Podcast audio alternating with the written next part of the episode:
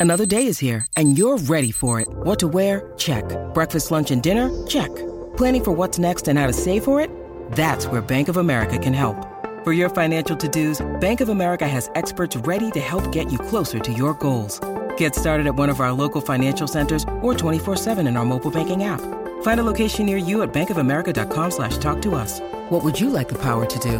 Mobile banking requires downloading the app and is only available for select devices. Message and data rates may apply. Bank of America and a member FDIC. 630 CHED Inside Sports with Reed Wilkins. Weekdays at 6 on 630 CHED.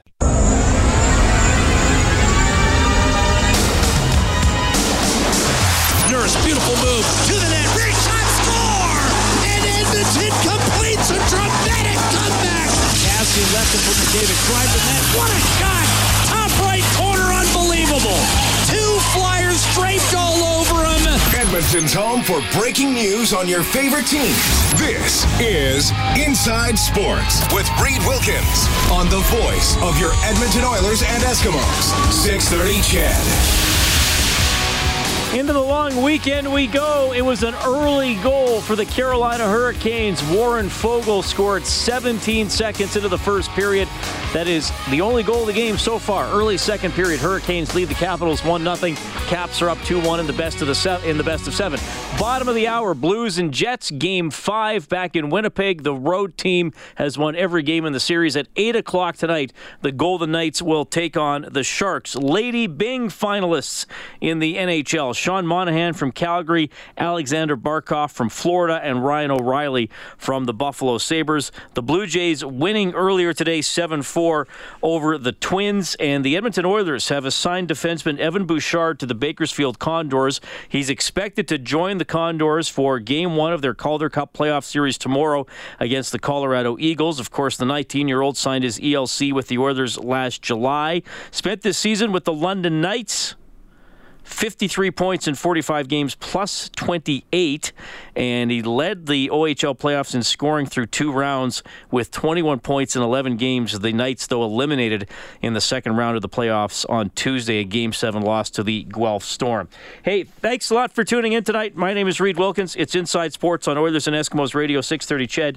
We had a great time last night with two members of the Edmonton Oil Kings in studio, defenseman Connor McDonald and his D partner Wyatt McLeod. We've had them in three times, and they want to keep coming back between every round. And if they were to come back one more time, that means they're going to the league final. So they start their series tomorrow in Prince Albert, game two Saturday. They're back home for games three and four at Rogers Place Tuesday and Wednesday. We would like to send you to game four. We also want to give you a game worn autographed Matthew Robertson jersey, number 22, and you get four tickets to the 630 Ched Loge table for the game on Wednesday. So, what you have to do here, you go to 630ched.com and you enter the code word. And, Kellen, it's actually a, a series of words today. Cool. It's the code words. Are you ready for this? I'm ready. Fear the roar. Ooh. Kellen's titillated. Ooh. Fear the Roar is the code word. Contest page on 630ched.com. Your chance to win the game worn Matthew Robertson autographed jersey and four tickets at the 630 Ched Loge table for uh, game four on Wednesday night. That is uh, pretty cool. I have uh, I have only been in Rogers Place once as a patron. It was not for a hockey game, but I hear a lot of good things about those Loge tables. So that's uh, that's really cool. So go to the contest page on 630ched.com. All right, we'll keep you updated on all the NHL playoff action throughout the show. Our weekly guest, the one and only Kelly Hrudey, former NHL goaltender, now a broadcaster. Kelly, welcome back to the show. How are you doing? I'm fantastic, Reed. I'm a week into the NHL playoffs, and uh, man, we've got some uh, some good hockey. It's uh, been an eventful week. I, I, guess we'll just start with story number one.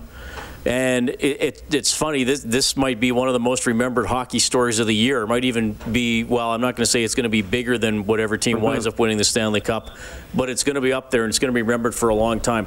How the heck, in your mind, does Columbus not just eliminate Tampa Bay, but sweep the Lightning?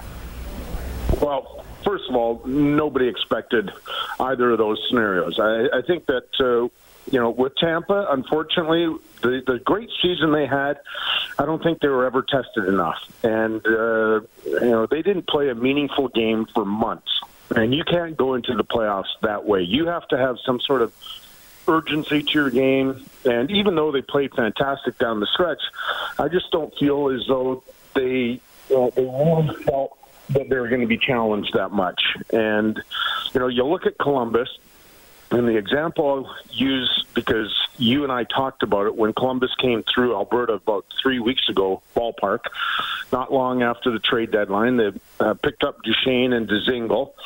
And uh, I spoke to Tortorella the morning that they played Calgary, and uh, he was quite worried. He said, you know, right now, our guys aren't handling the pressure very well. Uh, this is a little bit too overwhelming for them. Some have never been in this situation where, because of the moves, we are expected to make the playoffs, and it's uh, it seems to be uh, a big burden for some of these guys. He said, but if we do make the playoffs, we're going to be a really good team. And uh, he was exactly right because once they figured it out, and once they didn't worry about that pressure, then they were really playing well, and you know they they came into the playoffs and they they knew about being battle tested. They knew about trying to get the best out of themselves uh, when t- times are tight. And I think that's the difference. I, you know, they're they're not as good a team as Tampa, but it doesn't matter. They uh, they got better performances from a lot of guys.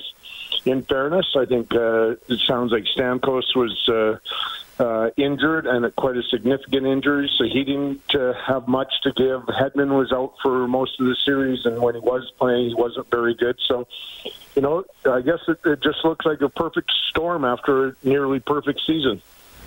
Well, I'm with you about how they were playing in March, Kelly. And the Oilers played Columbus twice in March after the trade deadline. And, and Rob and I watched yeah. those games and thought, they went all in with these trades and they got all these unrestricted free agents and they had no energy. I thought that Josh Anderson looked good and I thought yep. Seth Jones looked good. And after that, there wasn't much else. So to see them, I don't want to say flip the switch. That's probably not a fair term to use, but to kind of put it together in basically the last 10% of the regular season. And then, as John Cooper said, they, they beat us. They were a better team for, for six days, and that, and that kills the Lightning season. I mean, do you think the Lightning have to they're certainly not going to make major changes. You wouldn't think, would they? Or, or, do you think this means they have to do a little bit of soul searching and and you know go down that path? Well, are we built for the postseason type mentality?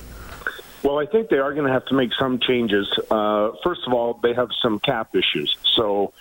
Uh, they they have to find a way to get to uh, Brayden Point signed. Uh, that's going to be a huge issue because I'm not sure what his his worth is, but you have to think uh, not only stats wise, but how he's regarded in the hockey community. He's got to be, say, a $10 million a year player. And I believe, if I'm not mistaken, Brian Burke last night uh, showed a graphic in his segment. I think they only have uh, something like six point some million cap space available for next year. So they're going to have to do something. They have some older free agents, uh, unrestricted, that, that I, I don't think it's going to be an issue. They'll most likely let move on. But ultimately, uh, they have to find a way to fit point in and and uh, maybe add a little bit just because they need maybe a little bit more of a spark, kind of like Nashville. Uh, I don't know what what's going to happen in that series, but Nashville they sputtered the entire season for the most part, and it, it looked to me, and we even talked about it around trade deadline on our show that they look kind of stale, and they still do. I don't know if they're going to be able to beat Dallas, uh, and if they do, I don't know how much further they can go. But there's there need to be changes there as well. Okay, Kelly. So the number one seed in the East is out. The number one uh, seed in the West on the brink of elimination, and that is the Calgary Flames. And uh, I mean, I, I, loved what the Flames did all year. They got the depth, yep. they got the defense. Uh, I thought the goalies were, were better than a lot of people were giving them credit for, and I don't think that's been a problem in this series. Uh, but but Colorado has them on the ropes here. What's gone on in your mind there? It's interesting because uh, covering the Flames, uh, for the most part, I never really found them at any point uh, to get nervous, and and they were really good. And then, yet last night, uh, with about I don't know seven, eight minutes left in the third, They're nursing a two-one lead, and all of a sudden, nobody could make a play. Nobody could handle the puck, and it was basically throughout their entire lineup. And I'm thinking to myself, you know what? This game's in jeopardy. I, don't know if they're going to be able to hang on because uh, I just hadn't uh, um, watched that all season long. You know, they they look good when it's two nothing, and then shortly after, uh, Colorado scored, and and then still for a few minutes, I thought, okay, they're they look fine, they're good, they're you know they're not making any major mistakes, and they're handling the puck and so on, and. Uh, but I go back, I guess, to the first three games of the series. They won game one, and I didn't think they were all that that good. They were about two and a half minutes away from winning game two, and but yet I didn't think they'd really played that well, and they're awful in game three. So those three games, they didn't play as well as they can. I thought last night, other than uh, the last seven minutes when they looked afraid, I thought they played really well, especially in the second period. Um, so I think they just have to go into the game tomorrow night um, playing like they did for the most part yesterday, and whatever happens, happens. Because uh, you know you can't dwell on things. And Colorado, you have to give them lots of credit. They are flying, and not just the uh, the top line. They have a lot of guys that are playing well, including Compher. Uh, I'm, I've been a big fan of the last couple of years of Soderberg. And on the back end, they moved the puck really well. And Zadorov is uh, he's playing mean. He's he's had a really good series as well. Kelly Hrudey joining us on Inside Sports as he does every week. One of the other big stories this week, Kelly, was Svechnikov and Ovechkin getting into a fight that didn't last long. I, I mean, Svechnikov was looking for it, and Ovechkin said, yep. "Okay, I'll give it to you." Uh, yep. You know, you, and, and, you played in an era, certainly early in your career too, uh, into the early '90s, when there were there was more fighting. I mean, there wasn't brawling like there might have been in the '70s, but there was more yeah. fighting. Yeah. From your position in the goal crease, or even a game where you might have been a backup, what is the most lopsided fight that you remember witnessing in person? Well, there would have been a few uh, with Clark Gillies and uh, and some of his teammates like uh, Bob Nystrom and, and uh, a couple other guys. You know who was sneaky uh, tough as Bob Bourne. He was a lefty and he snuck up on a few guys. Uh, in LA, of course, uh, Marty and Jay Miller. And I remember getting in the car after a game uh, every once in a while with my wife, and I'd go, "Oh my gosh, what a tough job that would be!" Like you just hate that.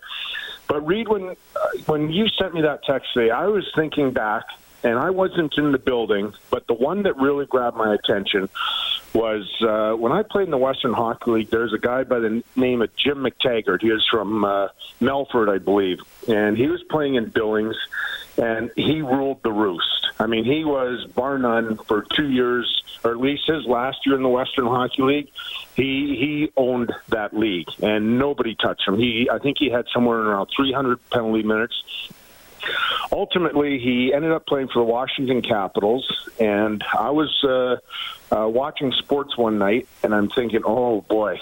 And I'd heard about the fight, but he fought Bob Nystrom, and that I I can't say definitively that that ended his NHL career, but he was never the same sort of guy. I think he had ballpark close to 200 minutes that first year with the Washington Capitals. He played, I don't know, 15 or 20 games the next year, and I think he had like four penalty minutes. I, I mean, it changed him completely from going around being a fairly tough guy to he just couldn't do it anymore. And I don't know if again if that ruined his career, but that's kind of what can happen. Uh, I mean, I saw some guys get, pretty good licking, and then they were afraid the rest of their career. And so I'm not suggesting that's going to happen to the young kid in Carolina because he's not known as a fighter and he shouldn't have been fighting.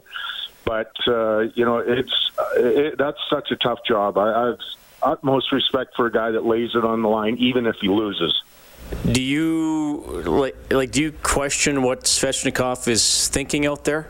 Looking for it. I mean, clearly, to my mind, clearly he wasn't just trying to agitate Ovechkin. He wanted to fight him. Yeah, he did. Well, you know, I can't. Uh, I'm, I'm not in his head. I don't know what he's thinking. Haven't talked to him. Doubt I ever will about the fight. But I suspect there was something uh, about uh, the Russian uh, part of it as well. Like I want to show everybody not only I'm a great player, but I'm I'm a gamer, and who better to go after than Ovechkin? And uh, that was just a, a bad, bad mistake. And uh, I'm sure that uh, he'll never do anything so uh, ridiculous again.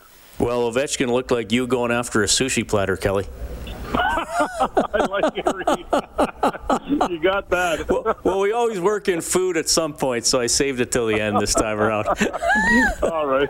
Thanks, buddy. I like it. Kelly, uh, have a great Easter weekend and enjoy all the hockey, man. We'll talk to you next week. You got it. Thanks, Reed. And speaking of food, as we often do with Kelly, some guests on the show get gift certificates to Northern Chicken. Don't forget about their brunch, Northern Chicken style, buttermilk biscuits, sausage gravy, and smashed potatoes, Sundays, 11 a.m. until 2. Visit northchickenyeg.com. Great to have Kelly Hrudey on the show. Still, oh, oh when you need mealtime inspiration, it's worth shopping Kroger, where you'll find over 30,000 mouthwatering choices that excite your inner foodie. And no matter what tasty choice you make, you'll enjoy our everyday low prices, plus extra ways to save, like digital coupons worth over $600 each week. You can also save up to $1 off per gallon at the pump with fuel points. More savings and more inspiring flavors make shopping Kroger worth it every time. Kroger, fresh for everyone. Fuel restrictions apply. Ovechkin just scored.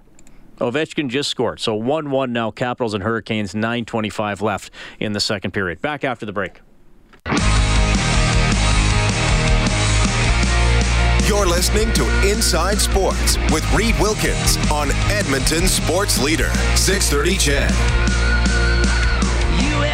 Yeah, it was a classic Ovechkin one timer on the power play, his second of the playoffs. So 1 1 Capitals and Hurricanes, 721 left in the second period.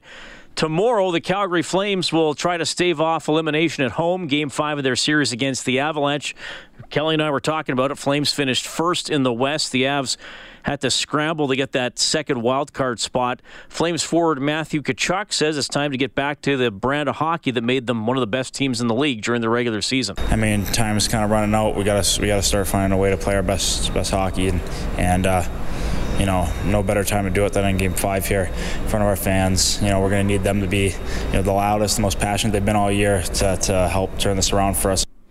That's a surprise to me. Obviously, huge surprise that Columbus not or that yeah Columbus knocked off Tampa Bay. I really like that Flames roster all year long. Very deep, good defense. Giordano might win the Norris. Uh, I you know I thought and Mike Smith is not the reason they're behind in the series. I, I mean I think the goaltending's been quite good but but Kelly mentioned it that maybe there's a little bit of doubt that has all of a sudden crept into the Flames game here once they've got into the playoffs.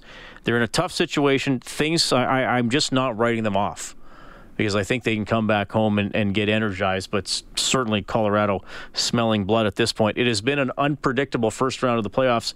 Kellen, your buddy uh, Jamie Nye He's, yep. You, he used to work here. I don't know if you were here when he was here. Uh, we just missed each other, I think. But he's uh, a host of the Green Zone on CJME Radio in Regina. They had a contest on their station. You had to fill out the playoff brackets. And he put on Twitter they had about 130 entries. One person picked Columbus. Wow. to beat Tampa Bay. Uh, now the thing is, that person also picked Pittsburgh to win the Stanley Cup. Oh, so so they, they didn't go with Tampa to win the Stanley Cup. So they were right there, but the team they did go with is the other team that gets swept out of the first round of the playoffs. All right. We'll keep you updated on the scoreboard here. We got some good football talk coming up. Eddie Steele, Edmonton Eskimo, has announced his retirement. He talked to Morley Scott about that. And a cool story here Dave Hackshaw, after 14 years in the CFL, is going to the NFL. You'll hear his story.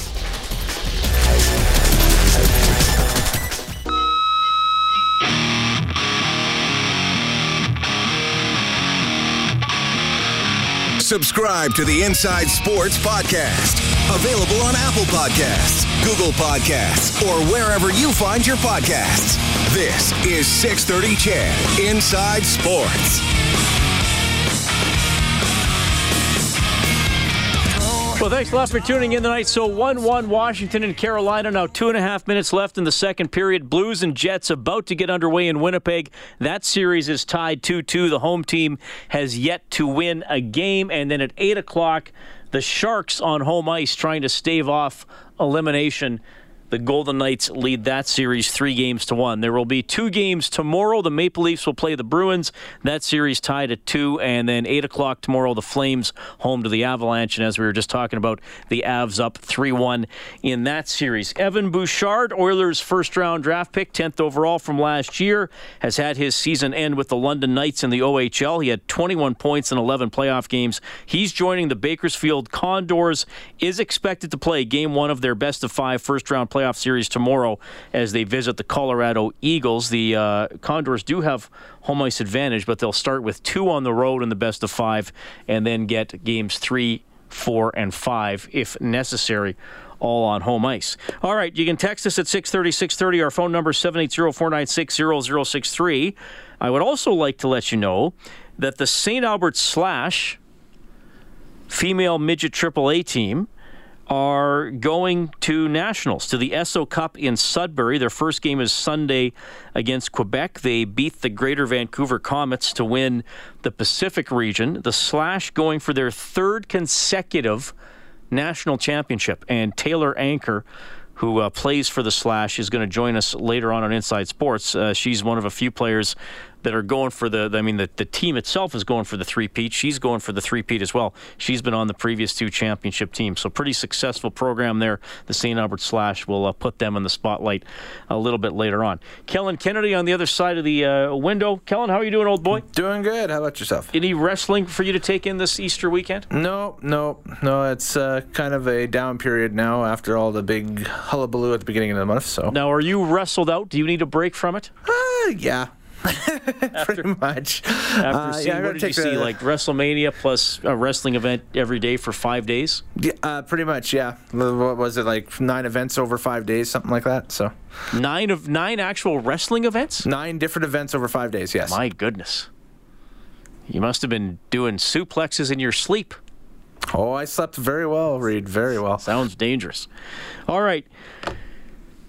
Well, after a nine year CFL career, including four seasons with the Eskimos, Canadian defensive lineman Eddie Steele has decided to hang up the cleats. Morley Scott talked with him about making that decision and also one of his best memories, winning the Grey Cup with the Eskies in 2015. What's most special about that Grey Cup was the game itself playing it was played in Winnipeg uh, you know, my hometown, having the opportunity to win it in front of all my friends, my family. I remember warming up for the game and just looking around the stadium, and I saw so many familiar faces old teachers, old coaches, friends that I had gone to grade school with, and they were all just calling my name, waving at me. And that's a moment that I'll always remember for sure was being in Winnipeg, playing that Grey Cup, and winning the Grey Cup.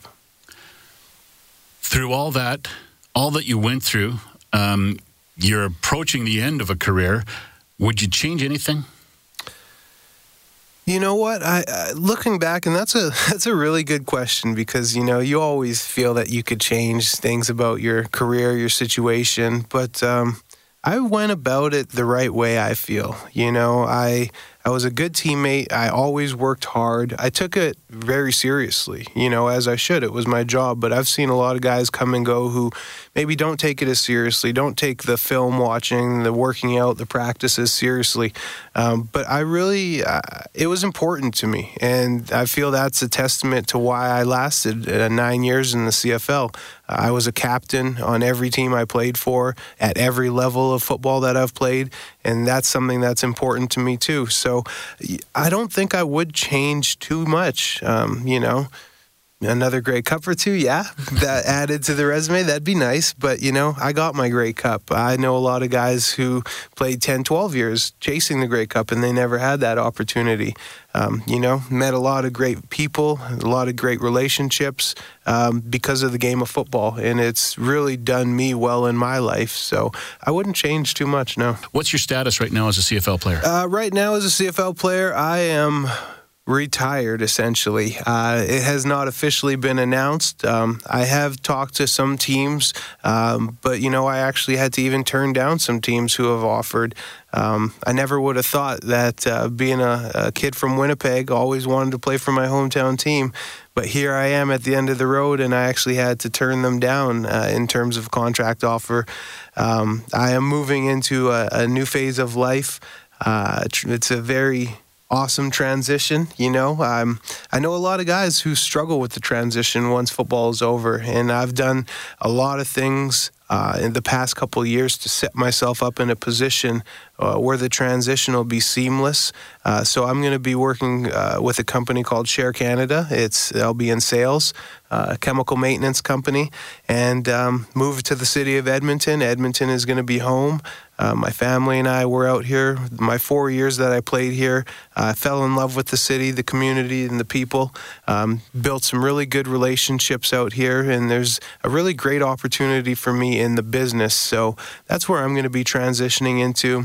Um, I played football for 17 straight years. So is it going to be difficult to transition? To a degree, yeah, because you know, it's what I've done for so long. But I tell people that's just it. It's what I've done. It's not who I am. I know that the end is inevitable and you have to do something else. Uh, you can't play football forever. There's only one Tom Brady on earth. so you got to be prepared because the end happens. And for a lot of guys, I've seen it where the end comes very fast. They have no control over how it ends and they're left stuck. They're left broken. And I'm trying to do everything in my power not to be in that position and to set myself and my family up for success for the long term. As you were walking off the field, in your last game this year with Saskatchewan. Did you know? Did you think at the time this is it? You know, I, I did because I had some talks with my wife. Uh, I, I essentially, to be honest, it's amazing how things have happened because in the month of September is kind of when I started really thinking about it and deciding that this might be my last season. And that's when statistically I started playing my best football uh, ever since the 2014 season with the Eskimos. So it's uh, it's amazing how that works because you would think with the success that I had to finish the year, I would want to come back and chase after it one more time. But that's just it. I don't want to have to chase the game of football. Um, I'm not one of the type of guys that wants to play until the wheels fall off because the reality is I have my health. Uh, I have a Grey Cup. I have a Vanier Cup. Um, played in over 130 games in the CFL, not including playoffs. So there's not much more I need from the game of football. So I'm, I'm very at peace with uh, the decision I've made. But you're not turning your phone off, right? I'm not turning my phone off, but uh, I'll tell you now, it needs to be really worth it because I'm not selling myself out to go get banged up for uh, for pennies. So, you know, if it financially it, it lined up correctly, I would entertain it, but I'm definitely not out there chasing it, and I'm not going to jump on anything quickly because I have a really good opportunity with the business that I'm involved in, and you know, eventually, sooner or later, be it now or uh, next year, for example, if I did play, I still got to transition into life after football. And the longer you play football, uh, it, the later you are at life. It's starting out real life after football, and you're kind of just a rookie at an older point, a rookie entering life. So um, football is great in that aspect, but at the same time, it's it's difficult because the longer you play, um, the more difficult it is for you to uh, adapt to life after football. In a month, training camps will be opening up. That's probably going to be difficult for you to to start seeing pictures and hearing interviews and, and, and seeing a lot of chatter on social media about the start of camp. Have you thought about that? Yeah, I definitely have thought about it. And um, yeah, sure, it'll it'll be a little interesting because yeah, I'll see all the chatter on the social media platforms and I'll be hearing all the updates and whatnot and yeah, part of me will be thinking, ah, I wish I could do that. You know, uh, it's I'm so used to being in that training camp atmosphere. But if I have that mentality and I'm trying to hold on, looking at it from the outside in, it's gonna just keep me back that much more from trying to progress in the business the way I'm trying to. So, uh, you know, I'm not really overly worried about it. Yeah, I'll miss it. There's no denying that, but I'm not going to be sitting back, um, you know wishing I could be out there because you know what? It has to end eventually for everybody. As I said, nobody can play into their 40s like a Tom Brady. So I've been very blessed, very fortunate with the career I've had. Uh, selfishly, do I want to play 10 years just to say that I've played 10 years? Yeah. But I mean, at that point, what am I in it for? Am I in it for just to play 10 years of pro ball? And the biggest thing is I'm healthy. You know, I'm getting out healthy. No documented concussions. Uh, sure, I had the knee injury, but other than that, I've been pretty clean in terms of my football career. Um, say I do come back and an injury happens, and now I got to rehab, and I still got to work in after football. So I'm very at peace with uh, my decision and where I'm at right now. Eddie, thanks for coming in, man. Appreciate it. Uh, best of luck to you in the future. And uh, I know one thing you're going to enjoy. You're going to get to go to the park. Oh, in the summertime on the weekend summer, with your kid, right? A summer. Uh, that is one thing I'm looking forward to. I haven't had a summer, or even going back to high school ball, I haven't had a September or October off of football for 17 straight years every evening I've had a football practice or something with football. So I'm looking forward to a summer and getting to be able to go away on the weekends, like you say, and just spend time with my family because that's uh, that's very important to me. Eddie, you beat the odds with the knee injury. You came back and played again. You won a Grey Cup, uh, as you said, nine-year career, uh, pretty good one too. Uh, congrats on all that. Good luck going forward. Thank you. I appreciate it, Morley. Very honest interview Morley Scott talking to Eddie Steele, who was a 2015 Grey Cup champion with the Edmonton Eskimos. Eddie ready to move on to life after football. Really good stuff there. Very interesting. Winnipeg, Adam Lowry scoring 12 seconds into the first period. Jets up 1 0 on the Blues early. We're back after the break.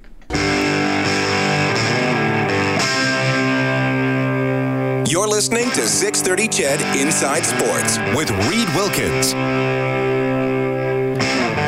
Jets get an early goal. They're up 1 0 on the Blues. Five minutes into the first period. Carolina has gone ahead of Washington now after two. Teravainen gets his first of the postseason at 1932 of the second period. So 2 1 Canes leading the Caps. We will keep you posted. Reed Wilkins taking you into your long weekend. Hope all is well. Really appreciate you tuning in. Well, this is interesting stuff here. We got a uh, CFL official, a veteran official of 14 years, Dave Hawkshaw, and uh, he is saying goodbye to the CFL and he is going to the NFL. And Dave checks in right now. Dave, thanks a lot for joining us on Inside Sports on 630 CHED. How are you doing? I'm doing fantastic. How are you? Thanks for having me on. Well, it's it's great to talk to you, Dave. And uh, as I, first of all, I'm just glad to have you on. This is a cool story, and media and officials often don't get to talk on the record. Uh, so I, I, appreciate that, that you're doing this. Though I know we're not going to break down flags and video review and games and stuff like that. But it's it's cool to talk to a, a very important area of sports that that fans and media don't often get to hear from. So I appreciate you doing that. Not a problem. Okay, so uh, I don't know where to start with you. I, you know what? I'm going to go back to the beginning. Okay. Why, why in the heck would you want to be an official? That is a thankless job, Dave.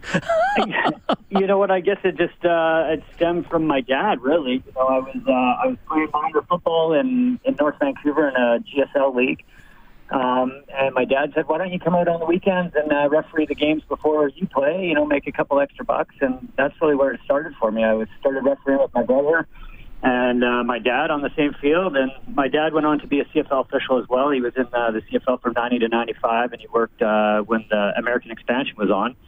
And so he worked with the likes of a lot of the guys that are in the NFL right now, Vinovich, Caravata, and, uh, um, and a bunch of guys like that. So it was. Um, yeah, that's sort of where it started for me. And then, you know, after you play high school, you um, you get into officiating high school, and then you play a little bit of junior, and then after you're done junior, you you start officiating junior. By that time, they kind of have a kind of have an eye on you. Dave, whenever I talk to somebody about officiating, I always wind up asking this question. So I'm going to ask it to you as well. And I'm sure you know there's a lot of attrition with uh, officials, and, and there might be young men and women who, who start in their teens because they, they love the game and it's another way to be involved but they don't often stick with it. Reason number one is, you know, life happens. You get involved in different things. You're playing sports. You're, you're chasing an ed- education, eh, whatever. And another thing is, a lot of young people say is, I don't want the abuse. I, am a, I'm a teenage kid. I don't need to be yelled at by. Uh, parents and coaches because they think I'm cheating because I'm not. Right. So how did how did you survive uh, that part of it? And maybe sometimes I, am going to call it abuse that you can take from from coaches and parents and even players. Yeah, I guess you know you get you get a little bit of abuse, but you know ultimately at the end of the day, I'm you know I've got I've worked up into it's now a career of mine, but at first it was a passion, and uh, I just I I had the best seat on the field You know what I mean? There's no other better way to put it. it. Is like I'm out there and I'm watching. You know, I've watched the likes of Calvin McCarty. You know, win uh, you know MVP in BC here when he played for I believe it was uh, St. Thomas More, and then I've seen Jon Cornish come up and play through the, the the ranks and stuff like that. So I've seen a lot of guys that I still, when I used to see them on the field, would say hello. So I just love going out and watching these guys play high school football, and then you know working my way all the way through to where I'm at now. It's you kind of just I don't know if you love it, you just you put that put that aside, and you still go out there, and you know you still have a you know a, a team that you go out and officiate with. So you know at the end of the day, you have a camaraderie with the guys on the field, and you're just doing something you love, really. Uh, in the CFL, you've primarily been a side judge. I started on the line of scrimmage. That's where I came in, and then I think after about four years, uh, George Black asked me to move down deep. So, you know, I've said in a previous article I was talked about this week. You know, right place, right time. Would have I made the NFL if I was still on the line of scrimmage? Maybe not, because um, you know they they were really only looking at swapping the deep guys. So it's just you know it's just funny how the the cookie crumbles and you get dealt the cards you dealt. Okay, I, I, do. I do have to ask you this question, and I'm, not, I'm obviously not going to ask about specific calls, but the side judge, that is one position that would have been really affected by the replay challenge and the reviews of interference. You know, when that came in as an official, that this is your livelihood and you take pride in in doing it right. How did you feel about the replay being introduced to something that you would be calling or not calling quite often during a game? yeah, well, ultimately, I can't speak about specifics on plays and stuff like that, but uh, as officials, you know, at the end of the day, we want to get the calls right. So, you know, if there's something there that's going to help us walk off the field and feel good about the game, then and that you know that we're that we've got it right because uh, the replay guy that's in the booth, he's on our team as well. So, at the end of the day, as long as uh, we're walking off the field and we feel good about ourselves and the and the, the the calls went the way that they should have gone, then then that's a good game. Oh, trust me, Dave. I'm not going to open the Pandora's box of specific calls. We'll be here all night if we had listeners involved. that's that's the that's the fun part. Uh, okay, so tell me a little bit about uh, because I remember it was a couple years ago there was kind of a crossover with the the NFL and the CFL to develop some officials and and and do that kind of stuff. So tell us a little bit, I guess, about about getting notice and ultimately getting this opportunity. Yeah, so you know, I guess I was 14 years, so I was probably about my 10th year in the in the CFL, and um, I just come off working the Grey Cup in, uh, in where was it? It was in Winnipeg, and um, it was just in the springtime, and I was just sort of getting going on my rule study and stuff like that before we started up our camp, and I got a call from Glenn Johnson, and he says uh, we're going to be starting a partnership up with the NFL, and we'd like you to be a part of it to go down there and uh, and to work alongside um, the guys in the NFL, and now he's going to get to go to a training camp, their clinic, uh, an OTA, and referee a preseason game, and then maybe sh- do a shadow game later in December, which was uh, I got to go to New York. But uh, so that's sort of where it started, and then you know, like so. The opportunity was there right away. You know, they coined it as kind of like, you know, hopefully one of our guys gets recognized and can get hired down there. So I kind of took that as if like, here's an opportunity, let's make the most of it. So any That's difference? Any differences for you from one league to the other? I know a lot of players who come up talk about the waggle. They got offensively or defensively, the receivers can can hit the line going at full speed. What what are some of the differences for a side judge? If well, any? you know, like so because I've I've officiated three preseason games down there. Uh, you know, everyone's like, "Oh, the NFL has got to be so much faster. It's way faster." You know what? It's the receivers and the players in the CFL are e- like equally just as fast down there. I think that the thing that makes or up here, sorry, the thing that makes the speed of the game down there so fast is the size of the field. You know, it being quite a bit of a smaller field, things are things are coming at you on the sideline quite a bit quicker. Um, so that's one big difference that I've noticed. Um, so you know, I'm going to have to adjust to that to, to you know to make it a career down there.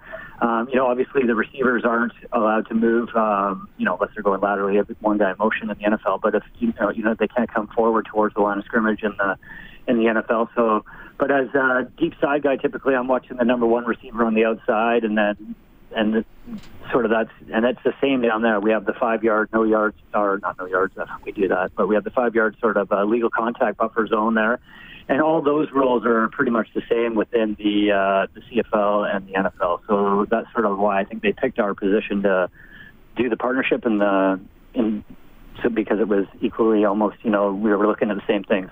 All right. Well, the NFL schedule came out yesterday. I, I assume you got to wait a while to, to, know where you're going. Is it is going to be kind of a week by week schedule, or how far in advance will you know? Uh, usually, I think they give you a, a, schedule about a month out, and then every every week they give you a, a, new game, sort of thing. So yeah, and I I have no idea where where I'm heading yet. Uh, you know, I know I'm going to New York for a clinic next uh, next month, and that's sort of where I'm at so far. Well, Dave, really cool. Th- thanks for sharing your story, and uh, this is a cool opportunity for you to work in the in the NFL. So, thanks for checking in tonight on Inside Sports, and all the best. I appreciate it. Thanks for having me on, and um, yeah, excellent. Thank you. That is Dave Hawkshaw checking in. So his story of his uh, dad was an official in the CFL. He follows in the footsteps, 14 years in the CFL, and now he'll go be a side judge in the National Football League. We're back after the 7 o'clock news. 630 CHED Inside Sports with Reed Wilkins. Weekdays at 6 on 630 CHED.